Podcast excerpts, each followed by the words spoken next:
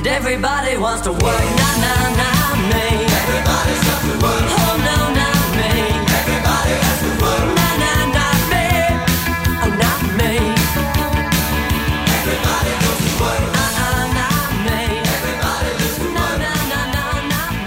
Hello, everyone. Welcome to the Christmas edition. Ho, ho, ho, ho, ho, ho, ho. Jingle bells and all that for the Life of Brian podcast. Hello, Brian Mannix. Are you got the Christmas spirit? Are you full of it? I'm full of it, all right. I'm chock a block with it. Um, uh, yeah, look, you know, I'm um, getting a little bit excited about Christmas. Um, going to see my brother and uh, my, my family, and that'll be great. Yep. And what about you? Uh, yeah, no, I am. I'm excited. Well, a little grandchild will uh, see. Uh, we haven't spent a lot of time with him in the last two years, and he turns two in January. So, uh, it'd be nice to um, you know unwrap some presents and have a bit of a, a bit of a go with that, and with uh, our son, of course, and with Sarah and everything. So, no, it'll be good. Well, there Do you you eat a lot? Because you don't. You don't eat a lot. And come Christmas time, everyone goes, "Oh, bugger it, let's just eat."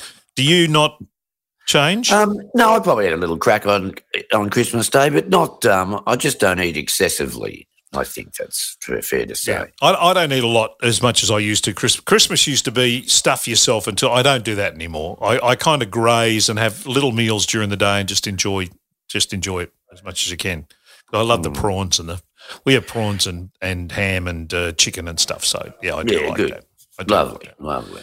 All right, we got a we got a very packed program. We got to get stuck into it uh, because I've we- got a broken nose, and you're not even talking about it. well, I didn't know whether you wanted to. Um, well, I may as well. Well, I'll put the photos up on Facebook so people can see the me. damage. God. Yeah, well, yes, you're, you know, you're. So I went on Sam Newman's boat and it got really rocky and it made me fall over and face smash my face into the stair and it's it's taken away a little bit of my Christmas cheer. yeah, well, and you, you- you're decidedly grumpy about it. Let's be honest. No, I've got a black eye and a broken nose and Yes, bloody you have. great. Yes, no, you, you look more like you're coming out of, uh, you know, uh, the training camp with Muhammad Ali than you're going into the training camp with Muhammad Yeah. Ali. yeah, but just haven't had a lot of luck lately, I'll tell you what. No, anyway, well, we- Christmas is going to be great. Let's be honest. We'll all be very happy to say goodbye to 2021. We thought we thought we were happy to say goodbye to 2020, but geez, I'm telling you, 2021 was no better. No, no, shit. Hopefully next year will be good. But we got a, a, a, we've sort of called on a few mates to come and say good day. So uh, shortly you'll hear from Willie Wild, uh, Eve von Bibra, John Paul Young, Mark Lane from Murcott's is going to join us, Angry Anderson's going to join us, Swanee's going to join us, and the star of our show, that's massive. The star of our show is Vince Melouney, who of course for many years was a member of the Bee Gees. Wow, how about us? We get them all. Yep, we have had all a, there. a very good year with uh, with our guests, and uh, we uh, we finished with the Big Bang today, and a couple little special little Christmas uh, songs too that uh, I'll throw in. But Oh. uh, thanks to Murcott's, and you'll hear from Mark Lane, uh, the the head of Murcott's. Uh, he's uh, joined us joining us later on the show. But thanks very much to Murcott's for their support, and don't forget, uh, jump on their website, check out what they've got to offer, murcotts.edu.au, or give them a buzz, Brian, on. One three hundred triple five five seven six. You know the number. Let's get to uh, let's get to the first batch of our party guests as they roll in through the front door. Here we go. Oh, here we go. Hi, Willie. Hi, Willie. Hey Willie. Hi, Vonnie and Hi. Lee and Hi Mano. Not Hey. necessarily in that order. The way we're going to do this is just basically it's just going to be open slather chat. So Right, all in brawl. yeah, all in, all in brawl. I'll So be lucky to get a word in.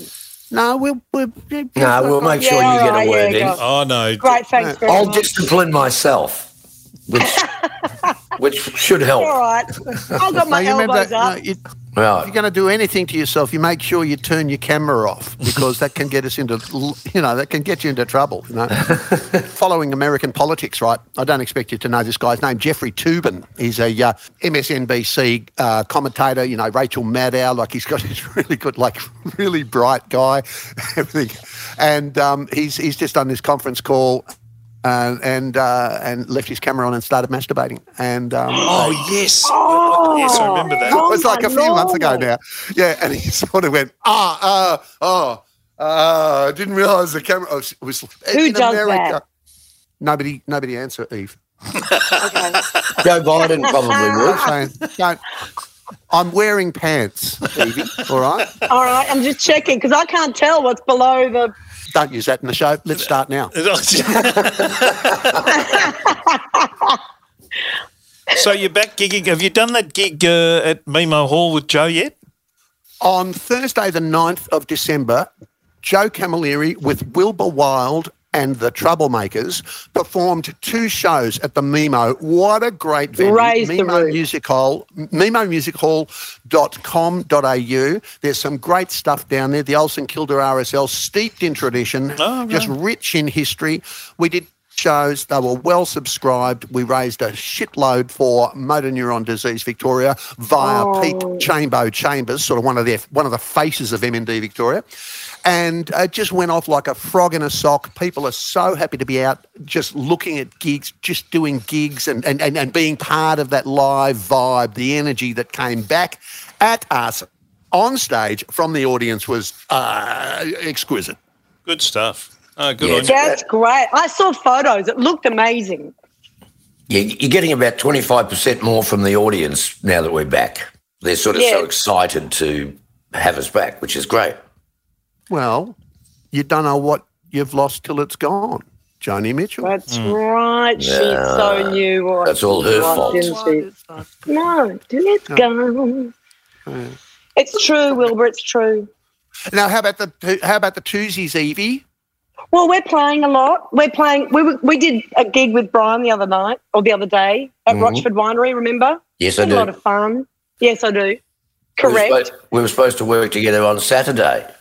I know, but circumstances beyond our control. We had to change. Yeah. So now, and then you did a show without me. What evs? And uh, the next day, yeah, on, yeah, yes, you did. Sorry. But um, no, we're doing lots of shows, which is great. New Year's Eve and Memo. We're playing Memo next year. Memo's good. to that. It's a great venue. It's such a great venue, Simon's a lovely bloke too. And it's great sound too in there. They're really, it's, it's good. It's good all round. Everybody's happy. What did it used to be? What did Well, Memo used to be? Was it called something else before? The Yeah. old St What's Kilda oh, RSL. Oh, okay. Yeah. But I think, such is my understanding, that the the uh, the venue, the theatre venue with the stage, in, or you know the, the the room in which we all perform, was a recording studio for a while. Uh, and in fact, it's where um, one of the fathers of the Australian recording industry, Bill Armstrong, recorded Normie Rowe, It Ain't Necessarily So. Wow. Oh wow. Oh yeah, you know, there's uh, as I say, steeped in tradition, rich in history. Bill, um, during last year or the year before, gave a talk there and explained where all the microphones were set up. It's in that main room, by the way, just on the sprung dance floor. And Bill Armstrong um, gave a very historical and probably hysterical talk about the um, history of the Memo Oh, there you go. Upstairs as well as the downstairs venues a slightly smaller venue well smaller venue upstairs the ruby carter jazz lounge and Oh, they refurbed that they refurbed that during lockdown and it's the most beautiful room you know. They've kept the uh, the deco or whatever period the history of it all. And they've got some couches sitting around. I played there november the 28th wilbur wilde's blowout uh, which is the jazz outfit, and um, we uh, we had a full house, and you know just made a couple of bucks and had a couple of reds and did some standards and uh, played some tough bop. Do you know what you are, Will? But You're like the custodian of all the like you know you know all the history of all these venues and all these places that you you've played at and you it's so it's you're very important. Don't go Oh. anywhere. Uh, I'm not going. Look, I'm not going anywhere, Vonnie. I Good. Uh, I, I have to ask though about these places. I, but then, I, then most of the time, I remember, you know, sort of going through some of the his, history of the gigs. I did um, Mary, um, uh, the the Greek, nice Greek lady. Um, Chris, um, oh, no, not Mary because Just Um, she runs the bus tours, and I did one bus tour with her where they drive around all the old Melbourne venues. And Oh. they've got a historian on board, and I was like the I guest host. And it's like there's like 20 people on a Toyota Coaster, and you start at the Arts Centre, and then you drive around past Armstrong Studios and past the Memo, and you know you get to the Corner Hotel, and you go past oh you know that's some so stuff down in great. St Kilda. And it's really good because the historian news uh, like it, really knowledgeable, mm. uh, uh, passionate about the history of popular music in Melbourne and Festival Hall and the bands that played and who, you know, the, the houses that. You know, in Toorak, where Max Merritt and the Meteors sort of shared a house with Doug Parkinson in Focus, and all, you know, and it's just really rich. It's, oh. oh. it's brilliant. Melbourne's great like that. Fair enough. and so, Cheeky Chop, are you are you gigging? Ah, yes, sort of back to work um, because you know I haven't done anything for years, and um, Mary Mihalakos is this woman's name. She's Mary uh, Malakos, Airport. yeah, Miliakos, Mihalakos. Mihalakos. Mihalakos. Mary Mihalakos. And, um, she's a nice Greek, uh, nice Greek woman. Uh, Kronio Balat to the Greeks uh, that are listening to the podcast, and uh, um, Sinkadithidia and Megaliniki. Which uh, and for the Greeks who are listening to this uh, podcast, I just congratulated them for winning the World Cup. Well, Tikana Sagapi, which is me saying hello, darling, and I'm sure Jim Orphanidis would be listening to us today too. So uh, a lot of Thank you. Greeks love the show. Do you speak any languages, Eve, or not? I speak un peu français, eh, um, un poco italiano, and um, and yasu yasu. Yeah. What's Yasu Yasu? That's. That's Jewish, is it? No, yasu yasu is Greek. Ah, You know. Tikana Sagapi. What about you, Kevin? No. Uh, did German in German in high school, which is the greatest bloody waste of time. The only thing that ever got me was to understand two words in Hogan's Heroes. I know nothing. Yep, that was the extent of the German language. It was absolutely useless. Latin and French for me. Really? Love- Latin. love you can Latin. read Latin. Oh, I'm brilliant at Latin. And because I'm a Latin, I can pretty much translate any language in the world, except for Japanese and Chinese. But I learnt Japanese. Domo domo. Oh, get this car. Domo Yeah, domo. that- that's that's a handy skill. And, um, with the Latin thing too, our school motto was Latin. Yep. Uh, fidelis And usque ad mortem. Mm, what does that mean? It means knowledge is good. No, it Right. doesn't Oh. mean that. No, it doesn't mean that. It means it means faithful unto death. Right. Oh, I thought it meant something else. We had a club called the Water Buffaloes, which we um, held, you know, drunken events with. But we had a, a Latin motto, and it was "Ubi est puella," which means "Where are the girls?"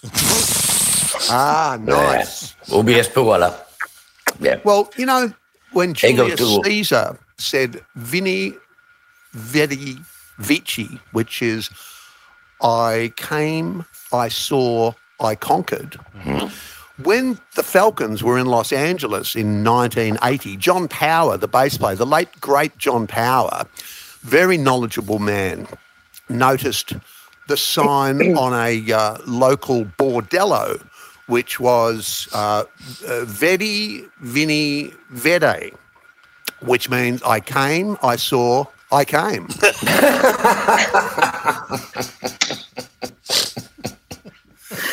and another of bit. I've just reminded myself. I've lobbed. I've lobbed this to myself. Uh, forgive me, but it's kind of topical, even though I introduced the topic. Uh, the uh, Falcons played the Whiskey a Go Go, and it was a showcase gig in those days, right? Where you'd invite all the record heavyweights, the recording heavyweights, to come and see how good you are, and you'd throw them party, and uh, you know the managers and the Irving Azoff came along. Oh, wow. Introduced myself to him. Oh yeah, it was like you know he was A and M Records and all that sort of stuff. was the Eagles heavy manager. there. Well, that's right. And uh, anyway, on the dressing room uh, wall before we went out, there was some graffiti, and John Power was leaning into the wall reading it. He said, "Oh, there's some graffiti here," and we're just sort of kicking back, and uh, we said, "Well, what does it say?" And he said, you know, here we are, you know, we're ready to go on stage for our showcase gig in Los Angeles. And the graffiti that John read us went thusly. It said, So now you're here. You've made it to the whiskey. You're looking good and you're feeling frisky. With your brand new clothes and coke up your nose, if you blow it here, tough shitsky. A lot of bands have blown that um, that uh, showcase gig thing. Um, I heard that Screaming Jets were over there, and um, it was all set up for them. They were all about to. It was going to be huge, and the record company was all vibed up and all that. And Freddie Mercury had died a couple of days earlier, and I'm told that Dave Gleeson's got up on stage and said, "So, Freddie Mercury died. Oh well, that'll teach him." That was it. That's the end. You can't insult Freddie Oh, Mercury. They're my. done. done. We don't oh, want to know about you.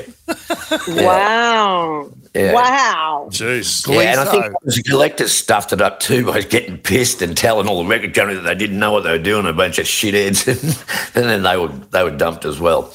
So you know, Australians behaving badly at showcase gigs. Uh, that was Hunters and Collectors. They started Oh, abusing the record company. They started not started off all right, but then they got pissed and by they said, "What are you wankers know? You don't know anything." Blah, blah, blah. And then that was the end of their hunt overseas deal. And didn't the sports do the same thing? Stephen, Con- something happened with the What happened with them? uh, at that gig? I'm Allegedly. pretty sure. Yeah, allegedly. There you go. What yeah, did they do? no, do? the same kind of thing. They blew it. They said the wrong thing to the wrong person. You know. James Freud got signed to um, some German label and he was doing a showcase gig in London and Barry Earl had got them all new clothes and they looked great. And, I think, and the, the owner of the German label happened to be walking past and said, oh, yeah, I just signed this guy. So he went in to see them and James got on the stage and...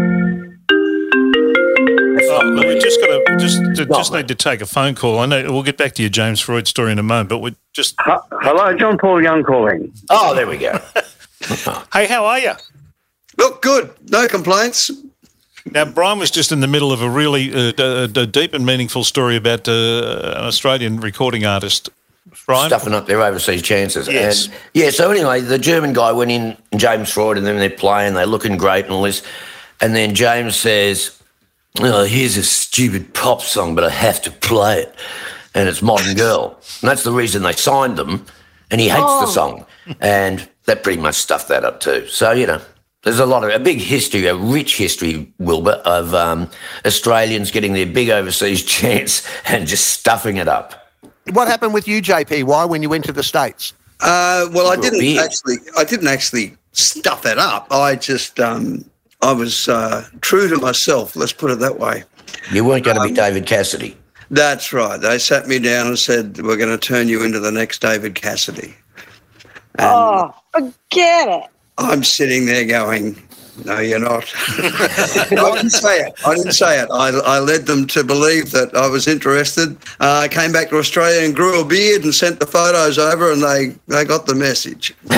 What, now, what period of your um, great body of work was this? Was it, was it like Love Is in the Air or was it um, I Hate the Music? No, it was Love Is in the Air. Yeah. It got to number five nationally in the states, Wow. Oh, wow. and they were they were pretty wound up about it, you know, and they wanted that to happen. But I could just see me getting chewed up by the machine. You know, I could see that anything that I thought was going to be important to me was going to get thrown out the window. So. And there was also the huge upheaval. I would have had to have uproot my whole life from Australia, moved to the States, Yep. and you know, honestly, I, I can. I think if I was in from any other country, I, I might have taken it up, but Did not coming from here. Did you receive support for your decision from Albert's Records in Yes, I did. Uh, they said, "Well, what do you want to do?" And so I said, "Look, I wouldn't mind getting into a, a bit of the old soul stuff again." So we we went to work and we put together a, uh, an album called Heaven Sent, which was uh, roundly ignored. And uh, then that was the beginning of the end for George and Harry because they basically came back to me and said, "Well, we've tried. Um, we we just don't know what to do with you now. We don't know where to go." And I said, "Well, neither do I." so um, so that was it. That was the end of our our partnership, if you like, and. Um, and of course, and, and the big 8 0 came along, you know, like as soon as everything turned with an eight in front of it, I was history.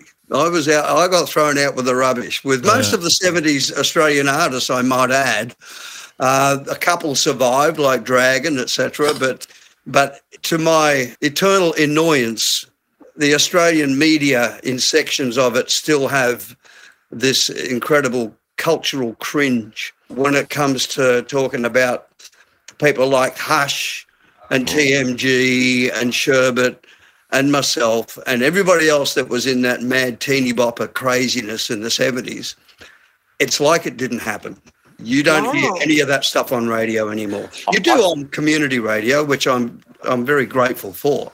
But uh, as far as um, you know, your your hits and memories type stations go, no, we're not there. I felt that it kind of did that with the 80s artists when the 90s came. Cut out, Brian. You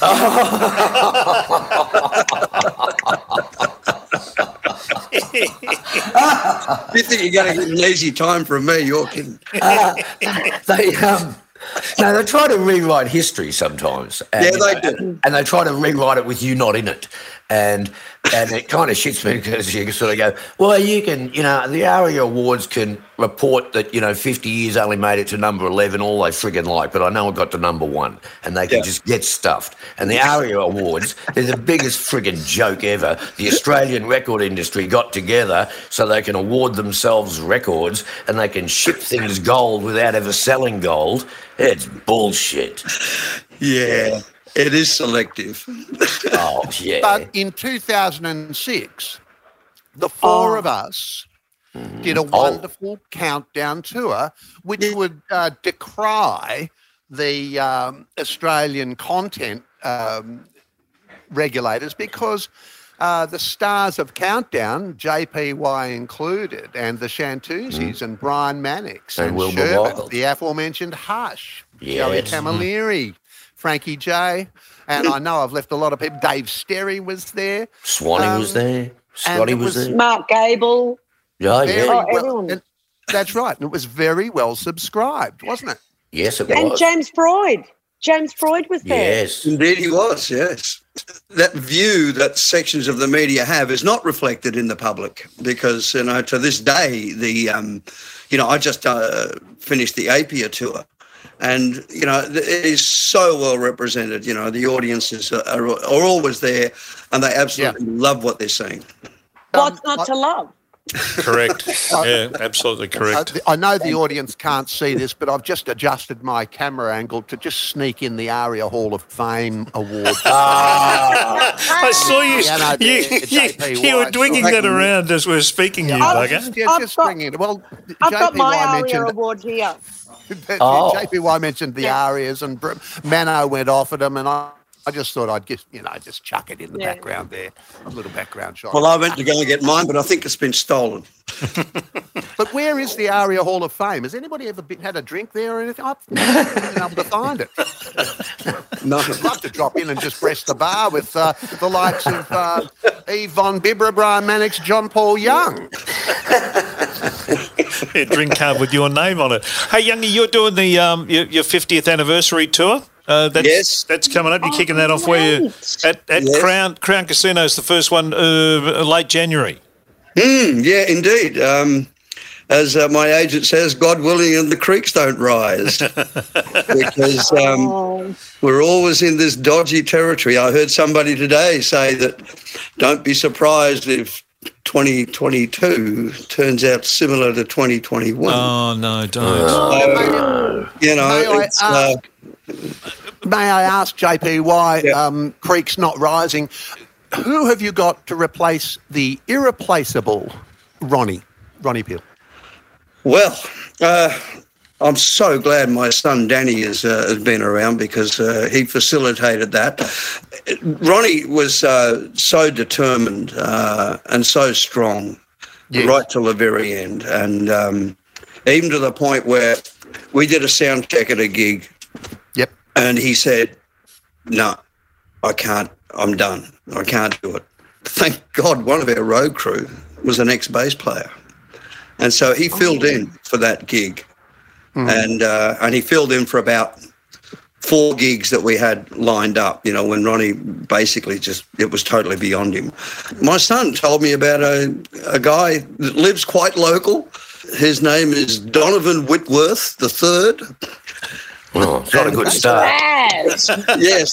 Donovan Whitworth the third. Yeah, well, actually, Donovan Errol Whitworth the third. Oh, Jesus. And, uh, he's from Los Angeles, and he's done quite a bit of work. Of course, he's he's really good at what he you know he's a, he's a non-drinker, non-smoker. We don't know how he's going to fit in, but um, but it, no, he's he's a he's perfect fit for the band. Oh. He's uh, he's probably our youngest at 49, and so yeah, he's uh, he, he's he's uh, he's slotted in really well. Well, Varley, Rockwell, T. James, Absolutely. uh, Bill too. You know. Yeah. And uh, who you got on guitar? You you got that Willie Winter guy on guitar? No. no, Willie Willie left us quite a long time ago. well, I, I haven't been I haven't been kept in the loop with the, uh, the 2007, I think. Oh, right, okay. Right. He, was, he was a he was a good bloke too. He was He was. He was a lovely man. Yeah. He was a lovely Yeah. man. Now on guitar, we're back. Uh, we, we've almost gone back to the early '80s. So we've gone back to Floyd Vincent from Floyd Vincent and the Child Brides. Uh, his real name is Greg Patterson. When he joined the band back in the '80s, he immediately got the name Floyd, as in Floyd Patterson, and he uh, he took that name, and uh, he's been very successful in on in his own right, and uh, toured uh, Europe and the world quite a few times with his own uh, with his own band. Uh, but now he's uh, he's more settled. He's settled down. He's got kids, a mortgage, all the stuff, and. Um, our, our normal guitar guitarist Juan Marie Gonzalez, uh, he uh, he decided he was going to leave. Yeah, I know. What He are was- the names? Yeah, Duncan Duncan- Whitfield and Murray. and- Yeah, So did, And did Juan. Did, Juan. did Juan go back? Juan went back to Ireland, did he? no. How did you know? He went back to the Philippines. Oh, he's, uh, of course. uh, in mind only because he he was on his way and of course he couldn't go because of COVID. His decision just became null and void, and so we had to get Floyd to take his place. And uh, and there's been another replacement. Our longtime rhythm guitarist and keyboard player, Michael Walker. He he decided he didn't want to play with the band anymore for, for reasons that I'm not going to go into. I think you Uh, should. Best not. Best not. Let's hear the, let's hear the reasons. Of course, you just I'll want to call you in five minutes, Mano. and, and and what you and and of course JP White, what you disclosed discreetly to Mano about the reasons Michael Walker left the band will not leave this industry. No, that's, that's exactly what I'm hoping for.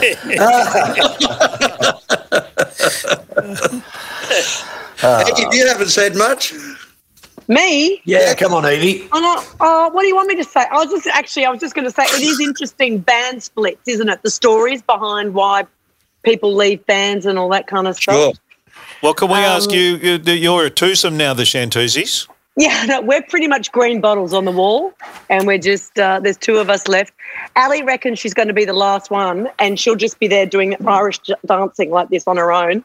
Um, uh, yeah, I don't know. Everybody's just uh, they'll come back and they'll go again. Not the Okay. boys, but uh, We'll look forward to seeing might. the Shantoos. The, tan- the twosies. The twos. We are the twosies. The original Yeah. lineup of the Shantoozies, of course, Oh. included a wonderful pianist, great jazz uh, pianist by the A name of wonderful Scott pianist? Griffiths, What? Scott Griffiths, and also uh, The David incredible Rain. Frank David Rain, who I just Rain saw drums. the other day. David Yeah. Rain on drums, Brady Goldsmith on the bass, and That's Frank Brady. McCoy, who passed Frank away. McCoy, not so I know Frank died. Frank died ago. during the, the pandemic. Yeah, yeah, Is Toddy Oh, okay? okay. yeah. Toddy's what's, what's happened to great. Toddy? So she got COVID Mm. and she went down. Well, because she's got a bit of a compromised immune system. She had had um, chronic fatigue in the past, so That's she right. was sort of. So I was sitting here because I'm the warrior in the band. I'm just going, shit, shit, is she all right? Is she going to live? And you know all that stuff. She's bloody fine. She is so good now. She went down and it was bad. She had bad headaches and chronic everything and all that sort of stuff. But she is just like new new life. So she's I- she's happy as. I read And- somewhere Yeah. that the COVID vaccine helps with chronic fatigue syndrome. Is that right? That's what I heard. And back Wow. to Evie von Bibra. Well, Our medical reporter, I have Doctor Doctor Wilbur Wilde's just joined us. yeah, Dr. Wilde. Um, no, I had not heard that. Well, maybe that's why she's feeling so good now. Um, Well, I feel I like I'm in- her press secretary. When she was in hospital, I went in and visited her, and I, I gave her a nice chest massage, and um, that seemed to do wonders. Yeah, I bet it did, Brian. Very Yeah, thoughtful. for me. For me. Remember when she was on that countdown, aforementioned countdown tour, and she had Trixie's salon Oh yeah, and she did everybody's makeup? Miss That- wasn't Trixie. she good? Did. Oh, Trixie's salon is open, and I've got the most fantastic video. I've got to oh, a DVD. I've got to give it to everybody.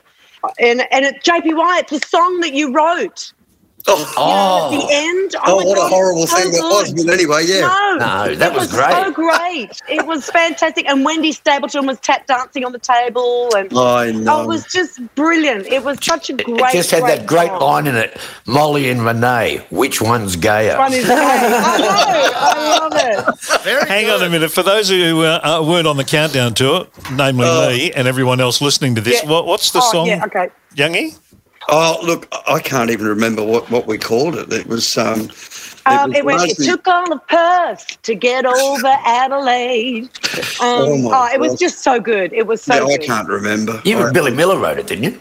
Yeah, and Billy Miller and um, Eurogliders. Um, Oh, Bernie. or Bernie. Grace. it was actually Grace, I think. Okay. It was, Ah. yes, yes. So has it ever been was- recorded and seen the light of day anywhere?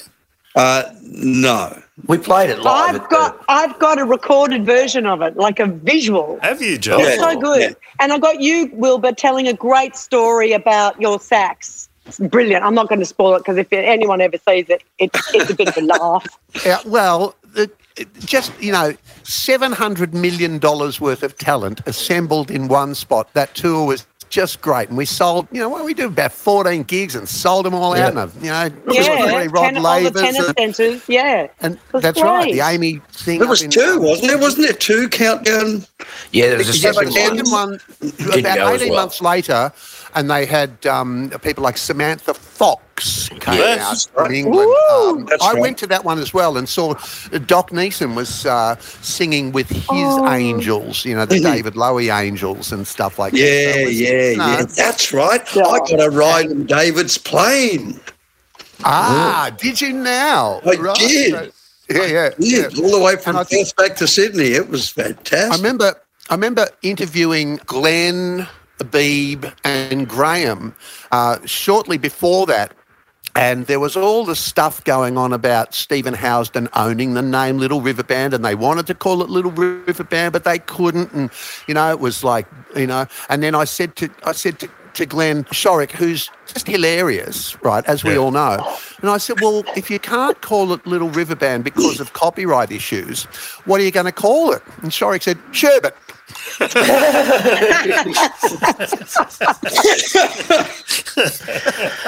Uh, that's so good. Hey, listen, this is a Christmas show, so I want to. What are you doing for Christmas, Youngie? Uh, I'll be going up to a, a very old friend of mine's place, uh, which is kind of what we do every now and again. Uh, so, and it's only a, about a kilometre up the road, so it's well within staggering distance home. And uh, so that, that'll be, yeah, that'll be that'll be our Christmas. Do you have a Christmas tradition in the Young household? Um, well, we usually try and get a game of cricket together, which is hysterical, as I'm from Glasgow. so yeah, we, we try and get a, a cricket uh, a cricket match together, and uh, I, I've somehow I have to procure four kilos of prawns from somewhere. You know, and that's that's difficult because you can't get them too early. You know, you got to you, you got to time your run with these things. You know, so that's the hardest thing that uh, for me this Christmas. Absolutely. Okay. Eve, what's uh, what's what's Christmas for you this year, and what's the what's Oh. the tradition in your house? Yeah, just stay, just talk amongst yourselves for a minute. He's just Because- slipping into something more comfortable. Well, What that's Santa suit? actually, I do have my Christmas dress. Hang on a sec. All right. Oh, here we go. I didn't realise they made Christmas dresses out of Hessian. Oh, very funny. very funny. Hey Wilbur, did you know while we're while we're sitting here waiting? Yeah. Did you know that you're you're probably the second most famous Wilbur in the world? Who's the first? I reckon it's Wilbur No, Post. I don't presume Yeah, mate. that. I was going to say And- Wilbur and- Post. Yeah, exactly. It's got to be Wilbur Post, but you know, uh, well, okay, I'll elevate you, Wilbur. You are the most famous Wilbur, but there's not too many famous Wilburs in the world. No. Yeah, well, sort of. Uh, there's a certain um, recognition factor that still happens. I don't presume that anybody knows who I am. That's why I'm very happy to introduce myself to anyone, you know. But um, uh, just seeing you touched on it, walking around the streets, um, uh, uh, JPY, and I'm sure you get the same. Anybody from that generation, and certainly the hey, hey, hey generation, they'll come up and they'll say, oh, now look, you must get sick of this and you don't know me. But I say, I, well, for starters, I say, g'day, what's your name? John. Great, now we know each other. And I, for starters, I never get sick of it because people, 99.99, 100% of the time, they come up and they say, oh, thanks for the laughs. And we saw you play with Ol' 55 at the Jamboree back in, and they, you know, it's a, it's a great way to sort of make your way around. And I'm sure you get the same, Brian and Evie, and oh, Evie's back. Oh, God, he's stuck. This is my Christmas dress. The fairy So- got off the top of the tree. It's a lot of tulle. And then, you know, you get the crackers with all the hats and everything in it, right? And I'm Yeah. just going, Yeah. oh, those paper hats, you know, you got to do a new take. So I went to the hat shop and bought like a whole lot of different hats for people Oh, to wear as a fairs. A Christmas And fairs. this is my fave. The Oh, the Viking helmet. um, oh, a little bit of you know, hello. Oh, Juan's yeah, back. the sombrero. yeah. Oh, fantastic. Um. Anyway, so She's there's auditioning to be in your band, to get. youngie, you reckon? I reckon. I reckon. I think we've got a couple of hat wearers. Oh, good. oh, here comes the strip. Oh, hello. Evie, can I just ask? It, it, uh, you tell me if I'm being impertinent here. Oh. But Oh. seeing you've shown your Christmas tradition and gone into a little bit of family history there, can you tell the guys what your nickname was in the Shantoozies and why it was your nickname? I haven't used it today. Oh well, Nonny. Come on. Yeah, you, Because when I well no because no, it was just when I was a little girl, I had you know a little blankie and it was called Nonny. And then everyone just started calling me Nonny. It's very boring. Uh, you, they don't need to know I about. that's really cute. Anyway. Oh yeah. um, well, anyway, well, everyone had something when they were little. Yeah. yeah. Um, but yeah, so I've got the twins. My sister's got twins, and then I've, uh, you know, I'm in charge of decorations and stuff. So I, I, we have a lot of fun at Christmas. We're all about tradition. So, What food will you be eating? so we'll be eating ham and turkey, and then my Scottish brother-in-law will have something, you know, like fish on the barbie Right. because, um, you know, he's he likes to have a Don't- little. Don't let him bring the haggis in. No, no haggis. No haggis. No haggis. haggis. No, a, no. a I said Christmas no haggis, red and green. You know. Yes. Oh, I asked my dad what a haggis was. He, he told me it was a three legged bird that walked under the water. Uh, talking about your dear old dad, what did he do, JPY? What was his job? Uh, he had um, part of the reason why we left Glasgow. He had he had three jobs. Yep, He was a terrazzo polisher, which is kind of like a stonemason. yep. Uh, he went back to the RAF on the weekends in the reserves, and he also worked in a bar two or three nights a week. Shorter than I am, he was the uh, he was also the barman and the bouncer. ah. Oh, I love it. When you came out from Glasgow, how old were you, and where did you where were you uh, uh, where did you live? I was uh, I was eleven. We al- arrived on Australia Day, nineteen sixty two. Yeah, And um, this is all going to come out in my 50 year show. yeah, Um, yeah, yeah. We were promised drovers on horseback and flocks of sheep. and instead, we got a, a tin hut Where? in, in the outer suburbs of Liverpool, a place called East Hills. Right, that wasn't the same one that um, Harry and George were in, was it? No, they were in an inner suburb uh, called Villawood, which wasn't too far away. But, you know, in those days, everything was far away for us. You know, like in, in Glasgow, if you couldn't walk to work, it was too far. And we come came to Australia, and and it was uh, you know my dad had to get a license pretty quick, smart. Otherwise, we would have been marooned at the migrant hostel.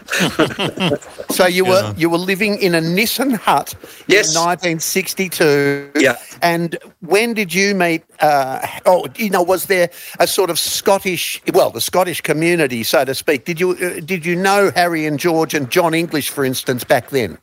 the Easybeats drummer Snowy was actually in the same migrant hostel.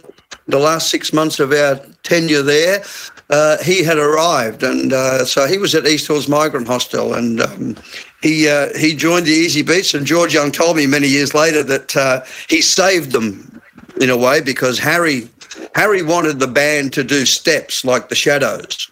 Oh, You see, you know, remember the Shadows used Oh, to do yeah. their yeah. you know we supported steps. them one time. Yeah. Well, Snowy turned up and said, "No, no, no, that's old hat." so George is, was eternally grateful for saving them from the steps. Bloody oath. She would be. Well, hey, Willie, what's gonna be your a great?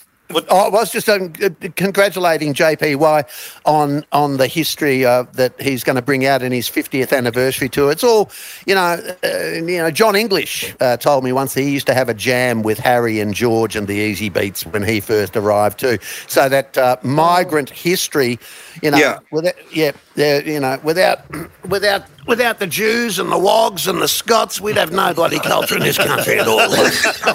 Thank you, Sir Les Wilde. Um, You can't you can't call him JPY anymore. Steve Housden owns that name now. So you got to get up with something else. Okay, well, Mr. Sherbet, just while you're there, um, Oh yeah. so I do have to, we do have to wrap this up. But uh, uh, Willie, what's your Christmas with the family and the uh, the boys? Well, as you uh, already know, Kev, I have five children from three different Oh, women, two of whom I chose wisely not to marry, but I've got to visit all of them. Um, so um, I'll be round at the old house for the uh, twins, for Toby and Elliot. Uh, Toby's my favourite, but I keep Elliot for parts. Um, they live. They live with uh, my ex-wife, the only woman I did uh, choose to marry, and um, then we've got Howard, and then uh, my big boy Ryan. I might have to nick up to Belgrave, although we were at my granddaughter's birthday last week, so that's cool. And then Oh my God, you have daughter's mother. Yeah, Valda, she um, she has a lunch, and then we'll go back to Hardy Terrace, where my family, the Hardy Terraces, um, in uh, on Planet Ivanhoe, we'll have lunch back there, and then uh, Boxing Day morning, it's off to the All Nations for the uh, breakfast deal that they have. You bacon and eggs and a couple of pots, then off. Probably to the first session, maybe Yeah, the second cricket. session, uh, and then back to the All Nations for a ribeye, and uh, we'll lurch home. Might drop in at Molly's because he's just around the corner, just to say g'day. But we'll lurch home at about nine thirty, uh, tired but happy. Wow. You got it all planned out. Perfect. Got it all planned out. What, what do you, um, you and I'll talk about what you're doing for Christmas, Brian, uh, uh, later on in the in the show. Hey, Youngie, sure, thanks sure. thanks for joining us, mate. Good luck with the tour. Uh, it, geez, Thank you're you. working hard. Uh, well, no. No, but you this this tour's going to have you working hard. Well, yeah, I know. And again, God willing, and the creeks don't rise, all those uh, gigs will come to fruition. But I'll just mention. I that- will. Yeah, I'll just mention that uh, that gig at Crown that will be happening on Molly's birthday January 29. Oh, when he turns oh, 132. 1,000 years old, Molly Milk. Finally, someone tells the truth about his age. Um, no, thanks. He was uh, two years behind Johnson at Quambatook uh, High School. there you go. Exactly. Exactly. Is it John Look Williams you. said to me, "You'll never make a country sing- singer," and I said, "Thank God for that." hey, Thank thank, you, JPY. Happy Christmas to you all. happy Christmas to Merry you all. Christmas to all of you. Thanks so much for doing this. you. All right. Thanks for having We me. appreciate it. Thanks, Eve. Love Thanks, yourself. Willie. Thanks, Love. Youngie. See you all. Cheers. All right. Bye. Goodbye. And you too, Mannix. Parties are raging oh so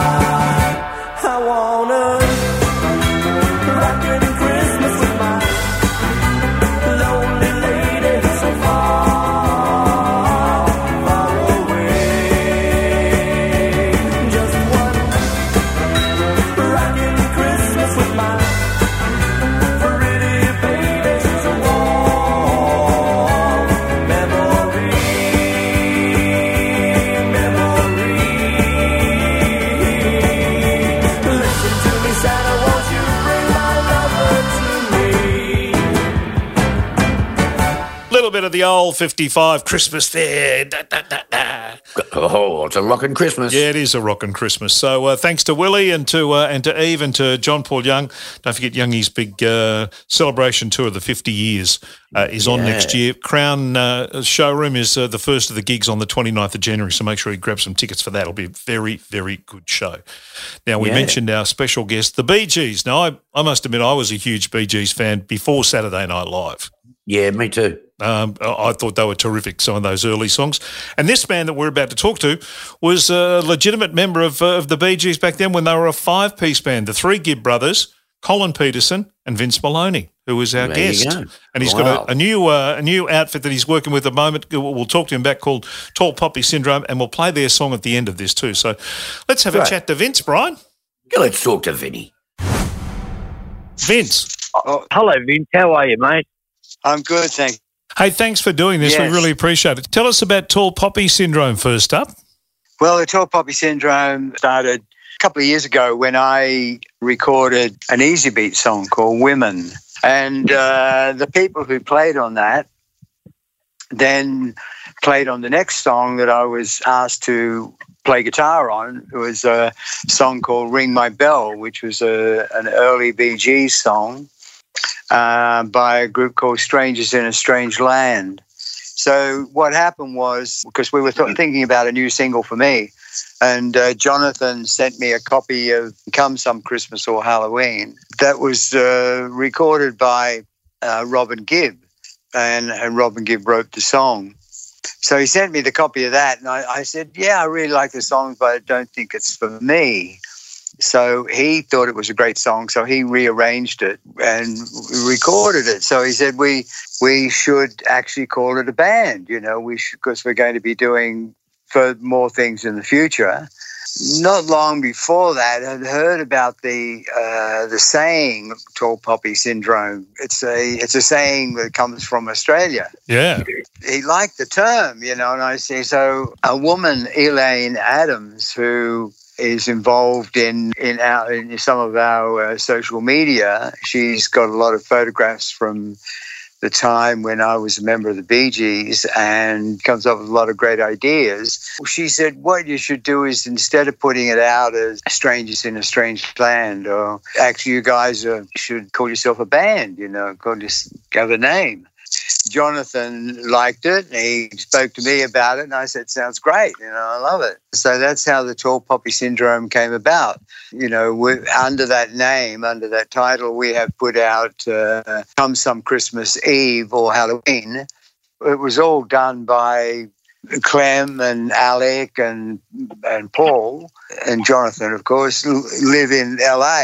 So they were able to go to the studio and record it. So Jonathan sent me a rough. Then I recorded my guitar here in the UK and um, sent the track to the studio.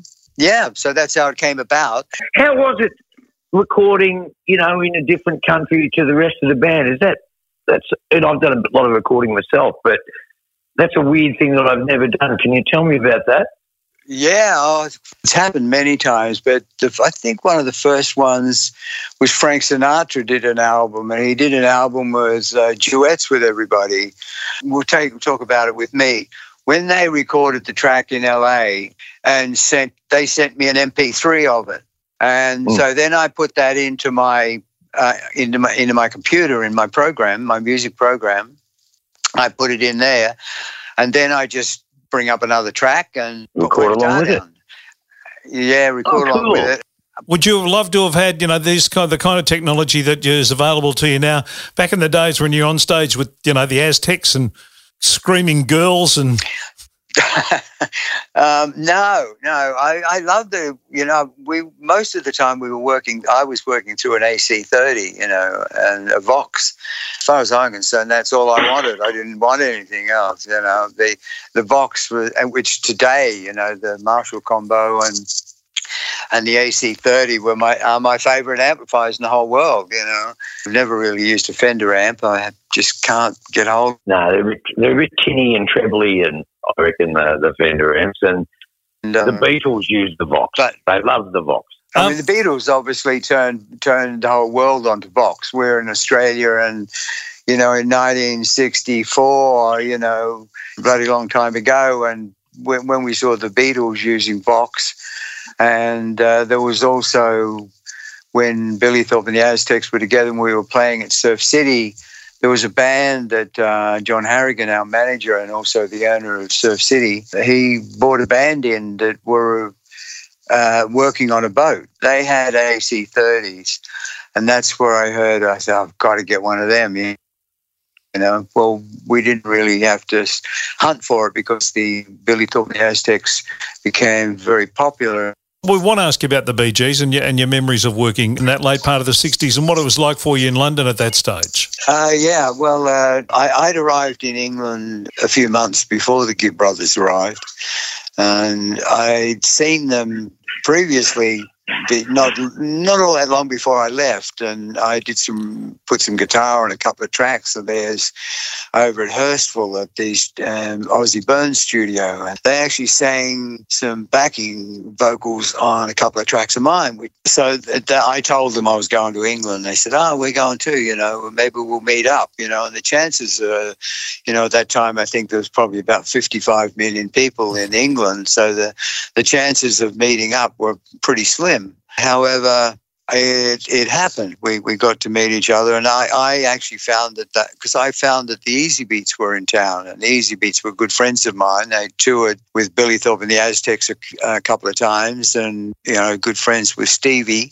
They were living at Wembley, so I used to go and see them. And one day I was there, and I think a guy from the record company came in and said, um, "Oh, the Bee Gees have arrived in town," and he had a phone number for them.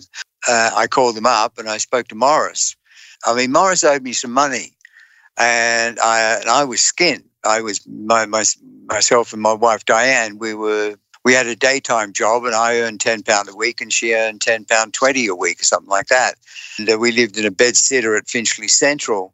When I spoke to Maurice, we was talking to him, and I, I said, "You you know, you got? Would you have any money?" He said, "No, we're skint, mate. You know, we haven't got any money." he said, "We've just been signed by this guy called Robert Stigwood." and we're doing some recording next week. So why don't you come and play guitar? So I went in there, and that night, uh, first of all, I met Colin Peterson. I'd never met Colin Peterson before. That was my first meeting with Colin. And that night, we recorded the very first song that we ever recorded together, which was New York Mining Disaster, which became a big hit and launched us off into uh, international success.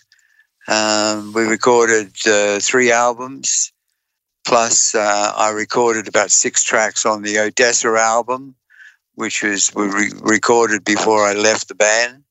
So the Bee Gees, for the first time in their life and the only time in their life, but became all of a sudden a five-piece band. It was It was the a lot of best they ever were, uh, Vince. They were never as good again after that. Never as good. Well, no, well, actually, uh, funny enough, uh, on the uh, Little Stevens Garage, underground garage, which is um, all around the world, it's got about 33 million uh, listeners. They play uh, a, lo- a lot of material from the first three albums, but you won't hear anything from after that. They don't play anything from this, from the disco era, from the Saturday Night Fever. They, they so, but the earlier stuff they love, and so they should. It's really great material, Yeah, it is. and uh, Oh. it was very, very different material. And when the band broke up, uh, those influences, you know, they um, they dispersed. I mean, they lost me, which was a real nuisance because I was that I was the rock and roller. I was the one who was into rock and roll. That I brought rock and roll into the band. Colin Peterson, a, a great drummer, perfect for the band. Absolutely, you know, couldn't have John Bonham, if he had to put in there, wouldn't have wouldn't have fitted like Colin did. Colin Blade, you know, wonderful stuff. Very experimental, very um, thoughtful. It wasn't just boom crash, boom crash, and it also inspired the Gibb brothers to write some incredible songs.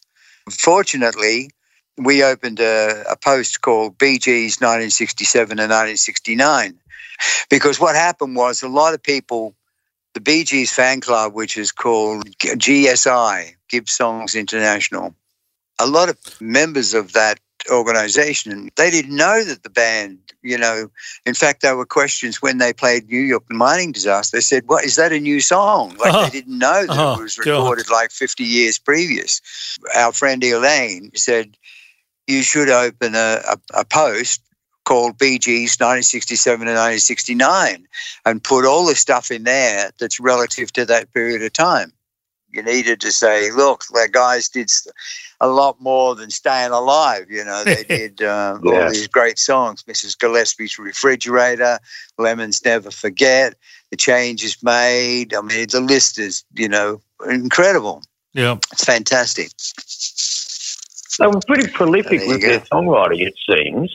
Like, you know, you look at the Bee Gees collection, there's so many songs and albums. What, did they write quickly? And, and which one did you get on with the best and who seemed to drive the show? Did Barry drive the show or they were all equal or how did that all work? Barry didn't drive the show, but he certainly he was always the eldest, so he was Yeah. always he always carried the burden of looking after his brothers, and also being the spokesman for for them. You know, when they were five years old, right through until you know um, New York mining disaster.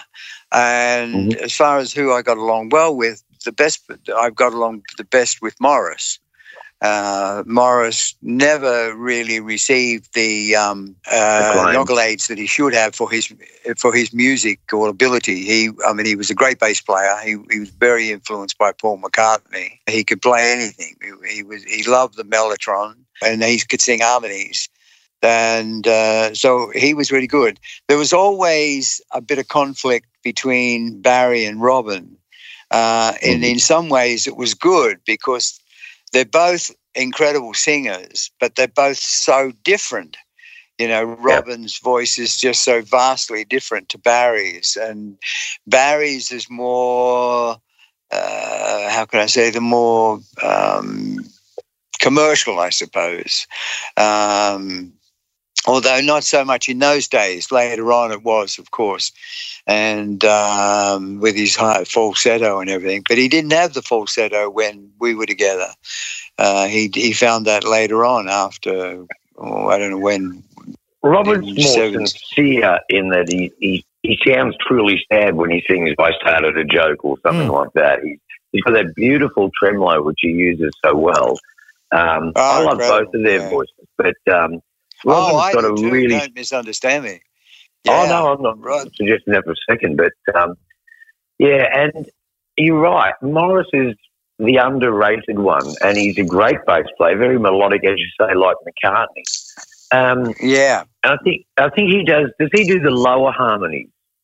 Um, I'm not sure how, how they divided the harmonies and stuff up, but they certainly did a great job. Did um, he had did a you? he had a really high voice in the early times before Barry found his uh, found his or falsetto. Uh, Yep. I think Maurice was the high harmony. He had a really high voice, Oh, but at the same time, Wow. he could really sing down down in the bottom as well. Quite quite amazing. I mean, he he had a really nice voice, Maurice, a really nice voice, but he didn't have like Barry and Robin really had a, a quality about their voice that was different from other people. And Maurice didn't Yeah. really have that, but he had. There was nothing wrong with his voice. And No. as far as the writing, whether the prolific they were, um, they'd come into the studio with uh, three different ideas. They used to say to Colin and I, you know, hang out there. So Colin and I used to play chess. So we'd sit out in this room playing chess, and the guys were inside working out what song we're going to do, right? So they would what they would do they'd come in and Barry would say I've got this idea you know and, he, and they'd throw around the ideas that they've been messing about with at home and they'd strike on one yeah that's really good or it's really come up they'd really it'd work for them. All of a sudden, they'd start singing. So they they'd write the song in literally minutes, you know, and uh, then they'd call Colin and me in, and Barry had played on his guitar. So we got the idea of the what chords were in it and what feel it was, and so then we all sit down and work out our parts, you know, what we're going to do. And we discuss it, you know, what about a guitar here? What about a mellotron there? What, blah, blah, blah, you know, and we would work out the arrangement and, and we'd put it down. And most of the time, the recordings were put down uh, maximum five takes, maximum. Mostly Wow. first or second take. the records made in those days, they still stand up. You know, I'm still blown away by Sergeant Pepper that's recorded on two four tracks. And I think the musicians in your day, there was probably a lot more skill than there is Oh, incredible. today where Yeah. Because you don't get, you know, half the time you're probably playing the song from woe to go rather than I've got the first four bars down and now we'll drop in and I'll get the next bit. I think the skill of the um, the people of your era had to be a lot better because you didn't have those studio tricks to fix things like you do today. you had to put it all down. You couldn't, uh, you know, you say, "Hey, listen, I made a mistake in the, the second verse. Oh, we'll drop that in." You couldn't do that. Hey Vince, is there Yeah. is there one moment, a, a, a concert or a, a TV appearance like an Ed Sullivan or a Laugh-In or one of those that stands in your in your memory as you know your fondest memory of the the Bee Gees years? The funness of the Bee Gees. Um, we did. Um, I, I mean, there was. I mean, there was many. It was really hard. I think the first time we went to New York really blew my mind, and um, because coming from Australia. You know, my wife and I caught a boat over. We didn't have any money. We lived in a bed sitter. And even in Australia with Billy Thorpe and the Aztecs, no matter how popular we were, we I didn't have enough money to go and buy a house or anything, you know uh, you know, or even one bedroom flat. I didn't possibly have that anything like that at all. And so when all of a sudden the Bee Gees, you know, were traveling first class to America in a Pan Am jet, you know, and landing at, in New York and then going off and being staying in this unbelievable hotel that you know like kings and queens stay at I mean, that blew my mind, you know, absolutely. And then being on the Ed Sullivan show, which was the show at the time. Oh, I mean, Elvis Presley was on the Ed- Ed Sullivan show, you know, so. And to do two songs and have, have Ed Sullivan mention Colin and my name, I mean, that was pretty Wow. mind blowing. And to stay at, uh, you know, the St. Regis Hotel, which is un- most unbelievable hotel, and then uh, and you know to be on the Ed Sullivan show, then to be in, invited to uh, one of the, the the top club in town, you know, and uh, when you arrive in a limousine outside, and um, all the security people say clear the way, clear the way, and you. You're taken into.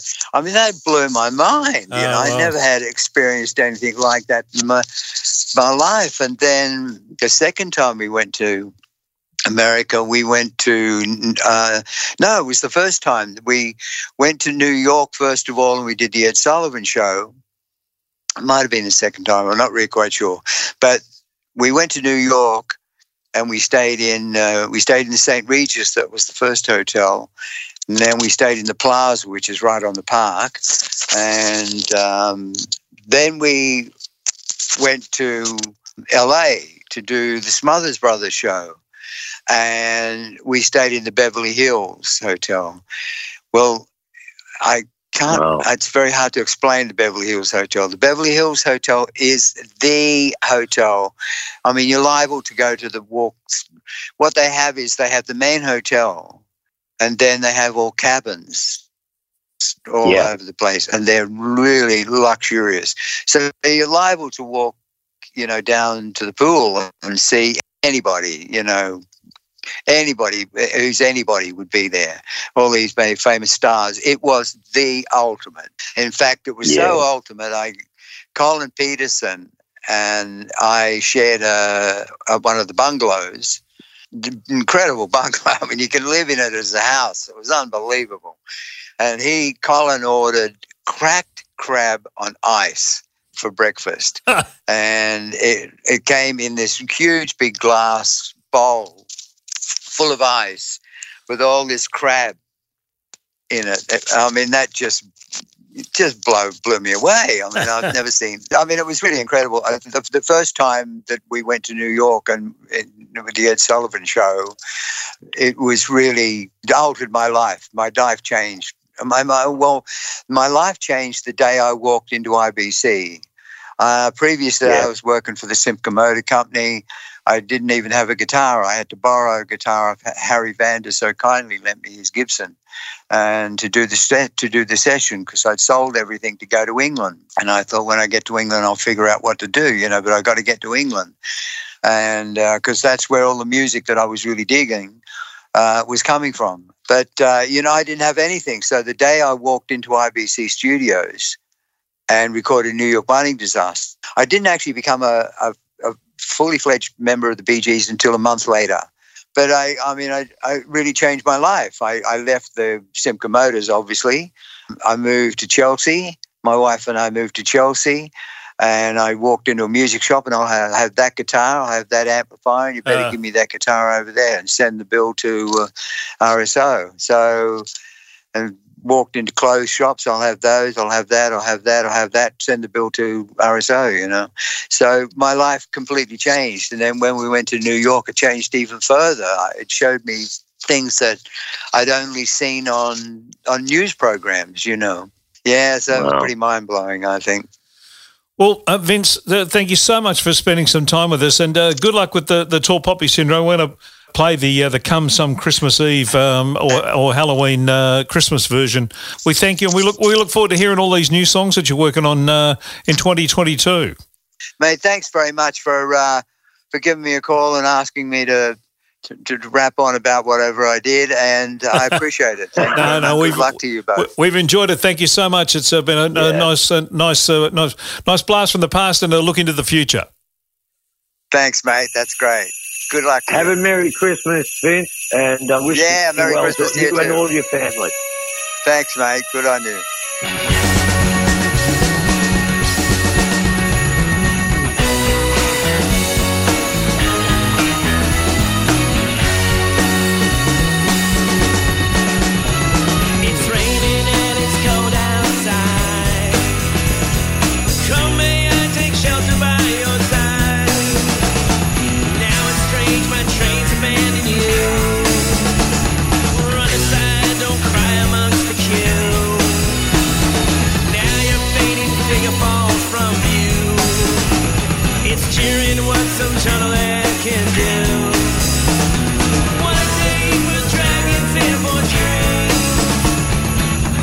Christmas Eve or Halloween.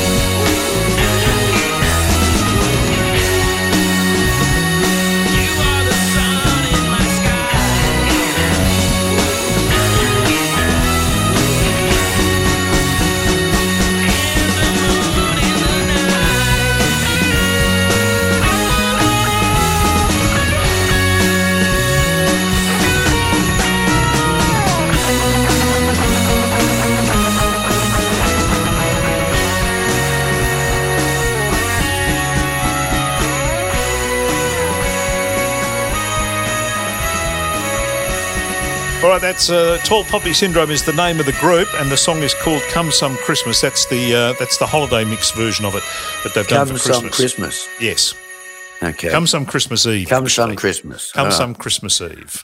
Don't. some- it's- I'm not. I'm just making sure I got it Yeah. pronounced right. Yes, no, Yeah. you did. Come some Christmas Eve. Come some Christmas Eve. Eve, not Some Eve, come- not not come some Christmas Eve. Come some you talk about Christmas Eve Eve. on No, no, some I'm come talking- Christmas. Some come Christmas I'm Eve. not talking about even who blow up Santa. Um, Right. We're not discussing that. The things that things that people miss out on because we didn't do a Zoom presentation of this. No. Unbelievable. Now we've got more party guests uh, arriving, uh, Brian. So we uh, one of those will be on the phone. So we better get on the phone and uh, get on the blowing out of our, our good mate Angry. Beauty. Hello. Hello, Angry Andersons. Kevin Hillier, Brian Mannix, and Mark Lane. Uh, really? Sounds like a lineup. Well, you, you should see the Zoom screen I can see right now. It looks like a lineup too, just quietly. It would have to, wouldn't it? Yeah. Uh, and Brian's taken time out from a funeral just to sit in his brother's uh, front seat of his brother's car on a on a phone app, and and he's looking a bit, uh, I have to say, ordinary. Yeah, Um, feeling a bit Yes, well, he probably, knowing him, he probably started the wake a little earlier yeah. uh, just to get a running start.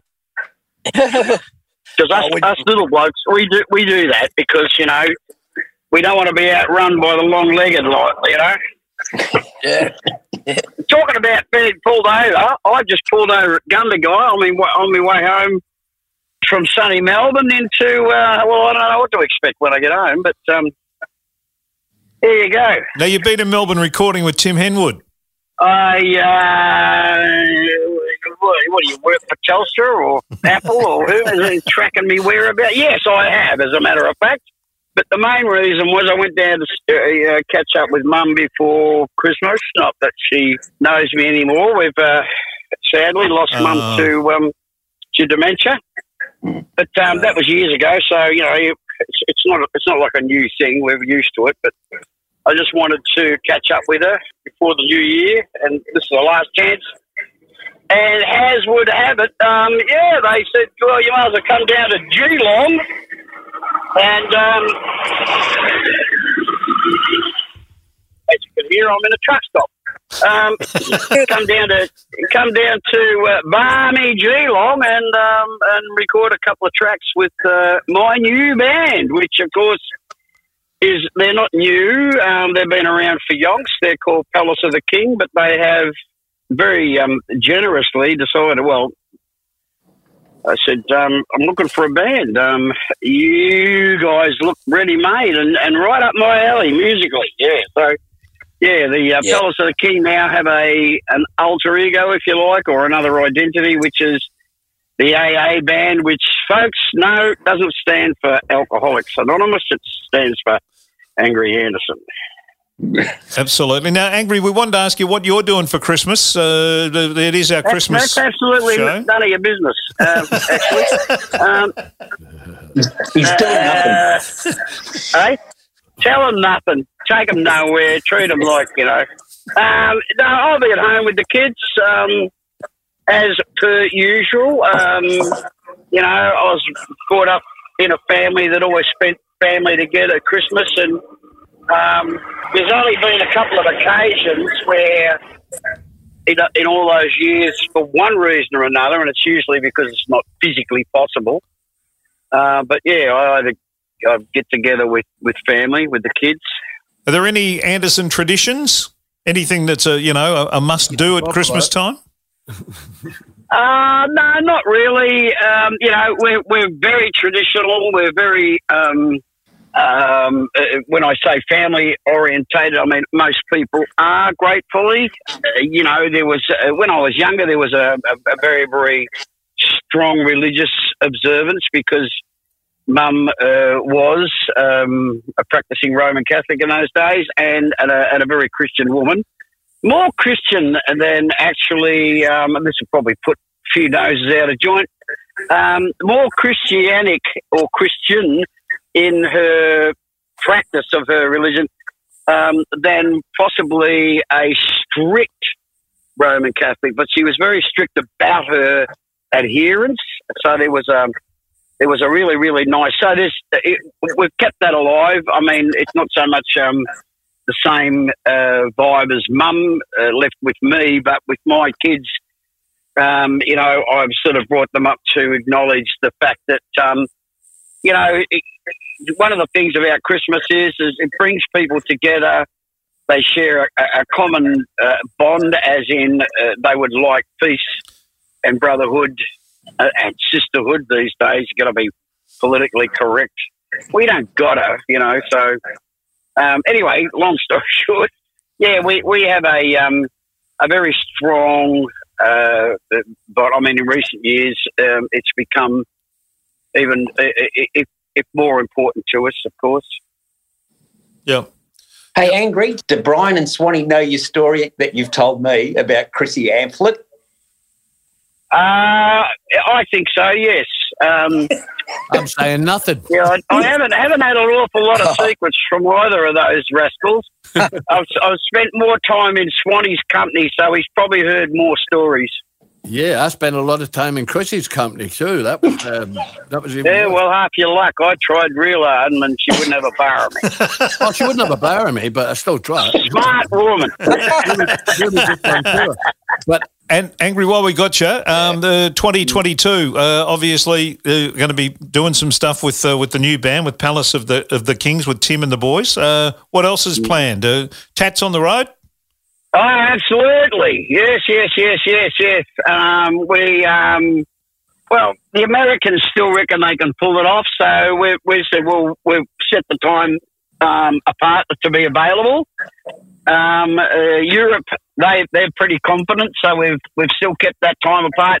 But yeah, the Tats are back on the road, and um, yeah, I, I think um, I think one of the things that's going to happen is that there's, um, apart from the fact that Demarco's back, uh, there's going to be a, a, a broader reach, I think, with the Tats because um, we found, I mean, like, gratefully, we've found that in recent years there's a, a, a lot younger. Like, we did Frankie's the other night, and 50, 60, maybe even more percent of the um, the audience looked like they weren't even alive when the band was first formed. So you're right. I think that I think there's that, and and musically, I mean, we're obviously in our last year, so we're gonna, we're going to strive really, really hard to record an album in the next year or two. You know, you know, you don't want a bunch of old blokes staggering around the stage. You know, it's like it's not a good I look. I mean, it works works works for the Stones, you know, but Yeah. but uh, yeah, I mean, there's um, I'm I'm really excited. I think the um, the first break we've got is September into October, and that's when the AA band will actually do a, a national tour. With my band, because Tim reckons he was going to join my band. oh, I was going to be part Yeah, of his well- band. Or both. Well, you know, it's the, it's the luck of the draw, mate. I- What can I tell you? You know, it's No, best said, in, uh, first in, best go- dressed, or whatever they say. Hey, angry, we'll let you uh, jump, uh, continue your journey back home from Gundagai to uh, to Thank Sydney. you. Thank you. Uh, thanks for joining us, mate. Really appreciate it. All right, no wuckers. Uh, brothers and sisters, have a great Christmas. If you want a tip, uh, be good to your mother while you still have her, or your dad, your brothers and sisters, and your sons and daughters. Like, and, and make Christmas what Christmas is, is all about. We don't have to lean on the religious thing, but, you know, keep the Christ in Christmas. Yeah. Thanks, angry. Have a good Christmas, Angry. Thank you, brothers. Thank you. Love you, son. There. Now we've lost Mannix, I think. Oh, Wasn't Tim Henwood playing with Brian and the hemorrhoids? Yep. the hemorrhoids. They're only called the hemorrhoids when Brian plays with them. Yes, they're the androids. yeah, he was supposed to do a gig with them on Saturday, uh, but oh, there uh, you are. oh, there- Jesus he's back Christ. again. Here we I go. can see you. My phone, What happened, Brian? Hey, Brian, my phone overheated. um, Yes. we got some mail here for you at Murcott's. Do you want me to open it? Yeah, all right. Where's it from? Um, Gary Morris Management, cease and desist, spy versus spy. Something. Yeah. You know what that's about? Oh, do we? ever? do Jeez, you we gave ever? them Yeah, a I've got serve. Not my favourite band, the Spy verse. Bye. Is Angry still there? No, Angry's No, gone. We let him go, mate, because he's in Gundagai on his way back home Ah. to Sydney. What did you want to ask him? I wanted to know if you'd heard James Reyne's acoustic version of Bad Boy for Love. Thank Christ he's gone. Yeah. And Have, uh, you, have you heard it, Swanee, or have you heard it? Yeah, Mark? I've heard it. no, I haven't actually. Hey, does anybody know whatever happened to John Dallimore? Yes, he's teaching at JMC in Melbourne, Yes. uh, Bank Street, South Melbourne. I, I was teaching down there when I was there. He gets the kids at the, at that place. Right. And he says to them, "Okay, because you know what kids are like. They're real smart asses, and they're they get around, they're trying to impress the girls that's going for to be musicians. The girls don't want to know about them, you know. Yeah. And uh, I'm sitting there, and this guy walks past, and he goes, "Oh, not another old bastard of a teacher, you know." so Dallimore heard it, and he went up the stairs, and uh, he said, "This is your teacher," and so I pulled one of them out, and I said, "Okay, let's run through this scale." You know, da da da da da da da. da, da. And he said, "Oh no, that's a third year scale." I said, "Not anymore, son. It's the first year scale." So I I worked with him two weeks ago. He plays in a band called the Screaming Eagles, Does he? and um, they do, yeah, they do a whole lot of Eagles songs. They do them really well.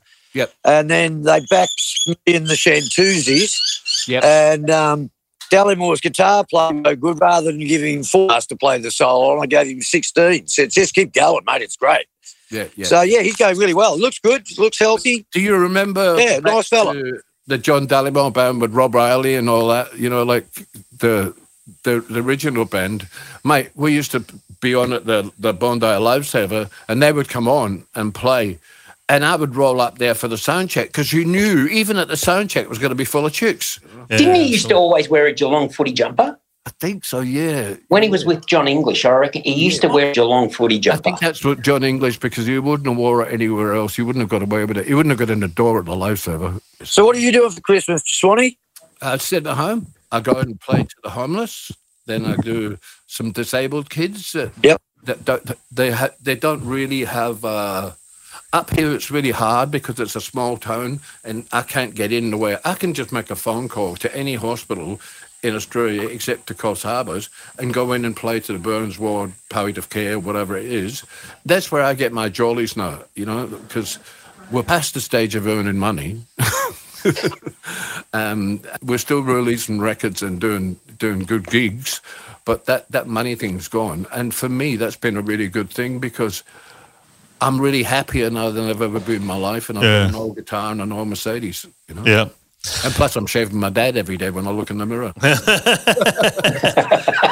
Any uh, any uh, Swan uh, tr- family traditions for Christmas, Swanee?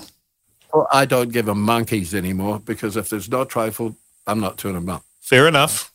You know, I have a very quiet one. I do it with uh, Virginia, my wife, and um, I do it with her sister. We have for many years since her mum passed away and my mum and dad passed away. Um, we used to have all, like about 30 or 40 people in the family roll up for Christmas, but, you know, I don't remember past eight o'clock Christmas morning because I was so hungover and then starting again on the next hangover. Yeah. know, or taking something to make me feel much happier that day. Mark Lane, what are you doing for Christmas? What's the what's the Lane family tradition?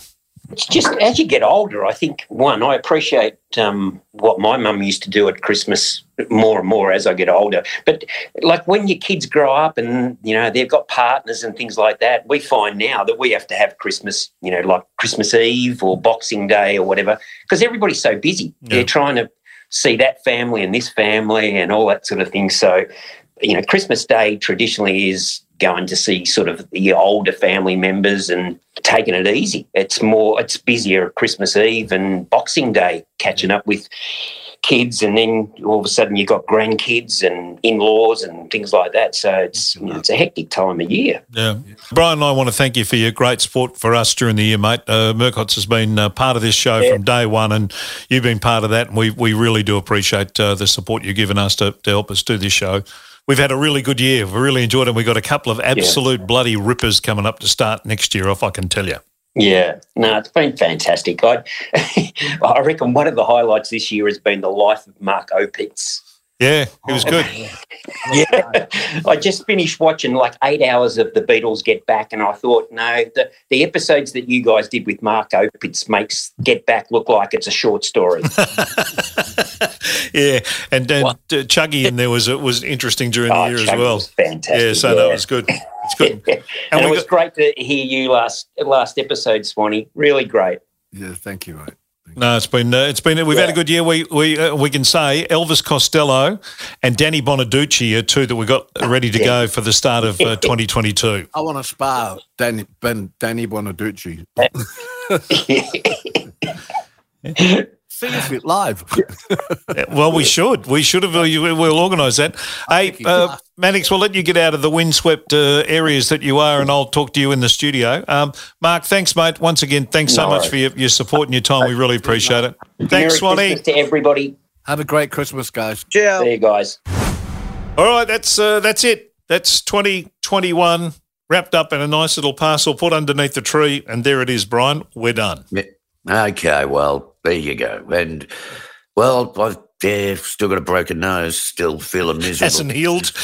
No. sho- I thought the show went for long enough that it may have healed in the time. because- No, I think it's swollen up Uh, even more. Oh, boy. Uh, our thanks uh, to to all our guests during the year, and I, I tell you, I, I actually wrote them down. We we started the year with uh, with Johnny Rotten, John Lydon, and Yep. we you know we finished the year with Vince Melouney. But in between all that, we had you know Alice Cooper and Micky Dolenz and Kim Wilde and uh, Gary Numan and Michael Chugg and Yeah, and forgot uh, about Gary Yeah Robin Zander and Rocky Burnette, Shakin' Stevens. yeah, uh, Joe Camilleri, um, uh, the Bull Sisters, uh, Caddy, uh, Richard Clapton, Andrew Farriss, Suzi Quatro, Susie Q. I forgot about Susie. Leo uh, joined Leo us, Sayer, great. Miss Helena. Miss Helena. She was on with Johnny Rotten, wasn't she? She Yeah, that was. was a good one. She was. Johnny so- Rotten and Miss Helena. Yeah. Great. Uh, Alice Cooper and Jamie Redfern. That was a good one too. Uh, so thanks to you know Stephen Kilby, everyone who's been on the show this year. Thanks so much. We really appreciate. it. We got some really good shows lined up for uh, for 2022 Yeah. already. Um, Elvis Costello. Woohoo! Uh, we're going to talk to him about his new album, and Danny Bonaduce is going to join us from Seattle. So looking forward to to those and Jack Partridge Jones and. Ah, look. We've got some good ones coming up, and I do want to. I do want to make a special thanks to Chris Gates, who's the bloke who does all our cutting and pasting of all our interviews and putting them all together and uh, uh, you know tweaking them up because we have, uh, as you will have heard with Vince Melouney, there's sound issues with some of these platforms that we record on that we can't do much about, but uh, we do our best to tweak them up. And Gates is our our production whiz who does all that stuff. So Good on you, Gatesy. Special Merry thanks to Christmas, Gatesy. mate. Hey, thank you, Mr. Mannix. Thank you. It's been fun. It has been fun, and um, I've I'm sure we'll enjoyed it. more fun next year. Yeah. Yep. Um, yeah. You know, okay. Well, we're going to finish with one of our guests from this year who I hadn't mentioned so far, and a song of his, what's that? Buddy Goode. Oh, great. Because I think Buddy encapsulates the, the feeling that you and I and everyone has about Christmas in a, a little song called Jesus. And because because Christmas is all about Jesus, um, Right. slight different spelling than what you may think I'm saying here. Uh, so uh, we'll we'll leave you with that. Uh, say thanks to everyone who's been on the show uh, today and uh, and through the year. Look forward to 2022. Look after yourself, Mannix. Get that nose fixed. Yeah, I'll go to the doctor tomorrow. I've got to work today. But anyway, yeah, I can barely see. But okay. You, you'll be I'll right. get it fixed. You'll be I'll right. See you in 2022, Brian. Take care, mate. Cheers, mate. Have a good one.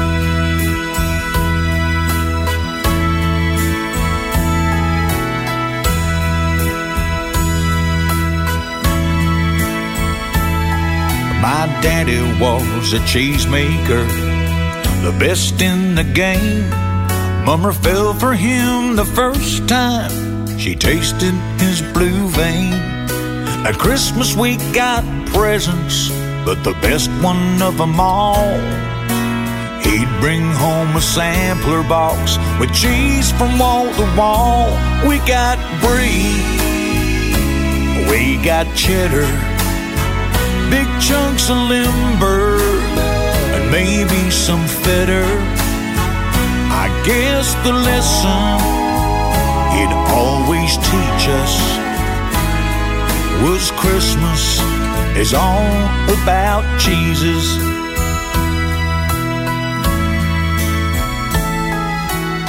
Every year on Christmas Eve, he'd take us to Mass The priest talked about Jesus.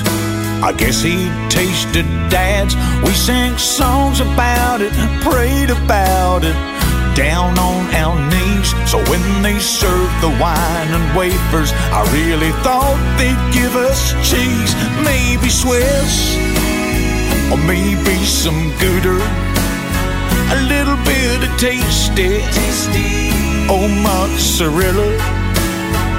I thought the lesson they try to teach us was Christmas is all about Jesus.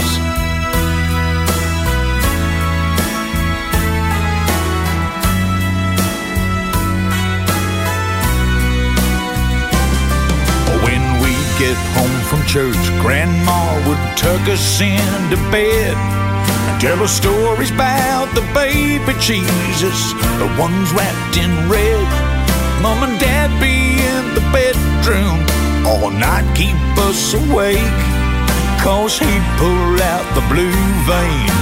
Just for old time's sake, we got brie. Yeah, we got cheddar. Big chunks of Limburg. And maybe some feta.